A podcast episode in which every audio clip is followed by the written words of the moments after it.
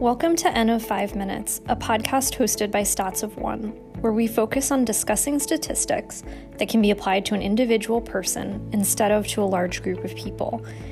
If you're interested in these statistics and you're not sure what they are, we suggest checking out our website at statsofone.org.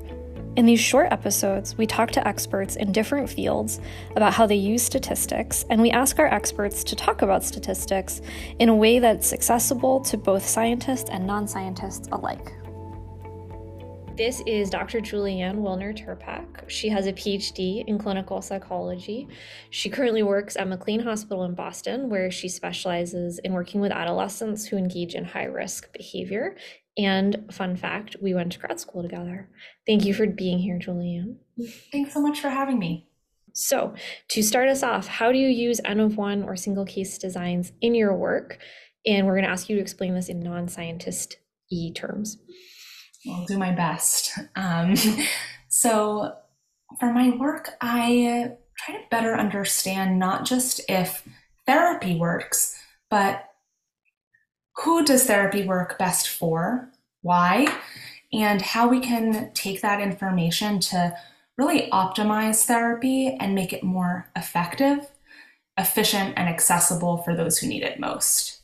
Um, and specifically, my work focuses on better understanding the active ingredients of therapies that we use to help adults and teens struggling with suicidal thoughts and behaviors and self harm. Um, so, single case experimental design is one way that I study this. And sometimes I think it's helpful to think of this in terms of a drug trial because people are a little bit more familiar with those. So, in a traditional randomized control, you know, drug trial study, you might have 100 people in a condition getting an active drug, 100 people getting a placebo. And we do the same things with large studies of therapy too.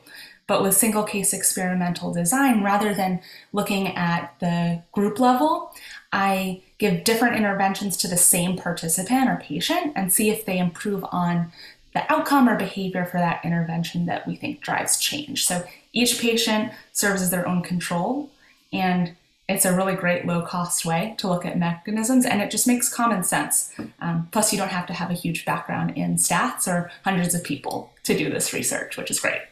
It's very helpful. Um, and you might have started to answer our second question just by talking about like what kind of treatment you do. It sounds like you work with patients who are really desperate, really struggling. Um, but tell us a little bit more about how your work and your research benefits the community. So I think that for people seeking treatment or um, starting to think about getting therapy, it's hard to know what you're signing up for and many people wonder if and how therapy is even helpful.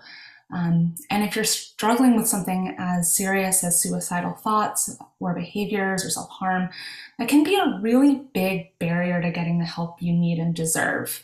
Um, and what I love about treatment research and single case experimental design studies in particular is that it highlights the fact that not all treatment therapy is the same, and that if one type of therapy approach or skill isn't particularly helpful, we have other options and can and often do see change when we switch to another approach.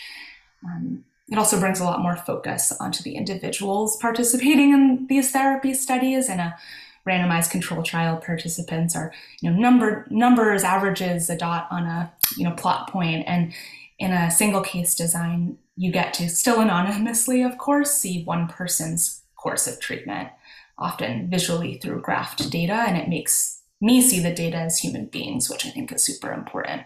Mm-hmm. Yeah. And for something as serious as suicidal behavior or risk, it sounds like being able to adjust quickly, knowing that the same treatment isn't going to work for everyone, and being able to figure out like what works for this person that's going to keep them safe is particularly important. Yes, absolutely. All right. Then, last question for you What is something about your work you want people to know or a misconception that you want to correct? Yeah, um, I think that a misconception about single case experimental design is that it's not publishable data or that um, journals only want data from large randomized control trials and those are often really hard to get funded and they take a lot of time to complete. And obviously, you know, we do need them, they're standard um, in our field. But something like single case design can be an excellent first step, a hypothesis driven way to test mechanisms of treatment. Again, that's better understanding like what are the active components of treatments that's working. And you get pilot data to maybe support those larger grant applications for larger trials. Um, it is publishable. Um, and I think it's a really great, straightforward way to engage clinicians in research too. Um, clinicians who might not have advanced research training but want to stay up to date with understanding and providing evidence based treatment because it's pretty close to what they do in um, real world settings. All right, excellent. Those are all my questions. Thank you, Julia. Yeah, thanks. Thanks for listening, everyone. N of 5 Minutes is a production of Stats of One, and you can come check us out at statsofone.org. You can follow us on your favorite podcast platform, and we're also on Twitter at Stats of One, all one word.